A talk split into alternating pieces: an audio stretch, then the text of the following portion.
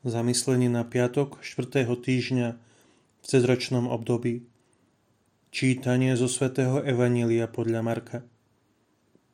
Počul o ňom aj kráľ Herodes, veď jeho meno sa ostalo známym. Hovorili, Ján Krstiteľ vstal z mŕtvych a preto v ňom pôsobí zázračná moc.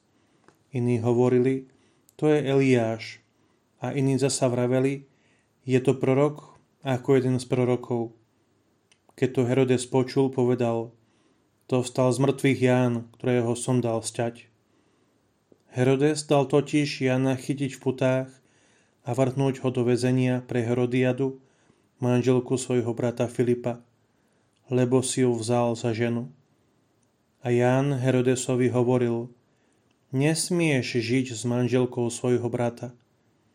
Herodias mu strojila úklady a chcela ho zabiť, ale nemohla, lebo Herodes sa Jana bál. Vedel, že je tomu spravodlivý a svetý, preto ho chránil.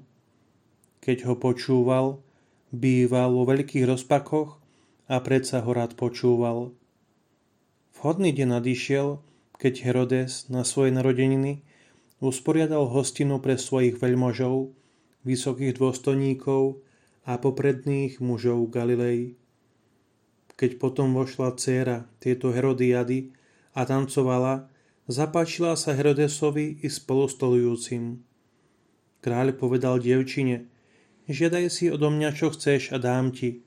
A veľmi jej prisahal, dám ti všetko, čo si len žiadaš, hoc aj polovicu svojho kráľovstva. Ona vyšla a vravela svojej matke, čo si mám žiadať? A tá jej povedala, hlavu Jana Krstiteľa. Hneď utekala dnu ku kráľovi a žiadala. Chcem, aby si mi hneď dal na mise hlavu Jana Krstiteľa. Kráľ sa zarmútil, ale pre prísahu a kvôli spolustojujúcim ju nechcel sklamať. Hneď poslal kata a rozkázal priniesť jeho hlavu. Ten odišiel, vo vecení ho stial, priniesol na mise jeho hlavu, odovzdal ju dievčaťu a dievča ju dalo svojej matke. Keď sa to dopočuli jeho učeníci, prišli, vzali jeho telo a uložili ho do hrobu. Dnes v Evangeliu čítame o Janovi Krstiteľovi, ale aj o tom, čo sa hovorilo o Ježišovi medzi ľudom. Jeho sláva bola taká veľká, že niektorí si mysleli, že Ján Krstiteľ hoci bol Ježišovým príbuzným a predchodcom a že vstal z mŕtvych. To si myslel aj Herodes, ktorý nariadil Jánovú smrť. Ale Ježiš bol oveľa väčší ako ostatní boží muži. Oveľa väčším ako Ján, oveľa väčším ako ktorýkoľvek z prorokov, ktorý hovoril v mene Všemohúceho. Bol Božím synom, stal sa človekom, dokonalým Bohom a dokonalým človekom. Tento Ježiš, ktorý je medzi nami, prišiel ako človek, chápe nás a chce nám poskytnúť všetko, čo potrebujeme.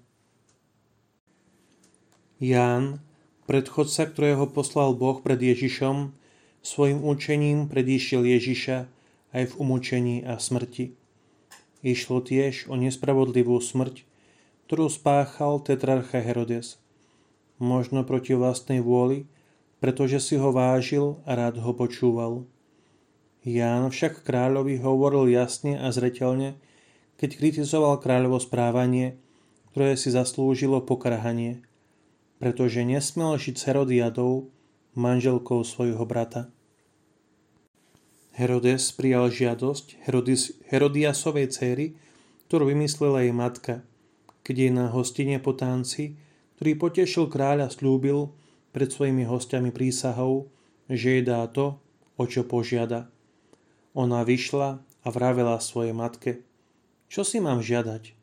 A tá jej povedala, hlavu Jána Krstiteľa. A takto Herodes dáva stať Jánovu hlavu. Bola to určite prísaha, ktorá ho nejako nezavezovala, pretože bola proti akejkoľvek spravodlivosti a akémukoľvek svedomiu. Nie len Herodesová skúsenosť nás znova učí, že každá cnosť musí byť vždy spojená so všetkými ostatnými a všetky spolu musia rásť dokonale, spolu ako prsty ruky.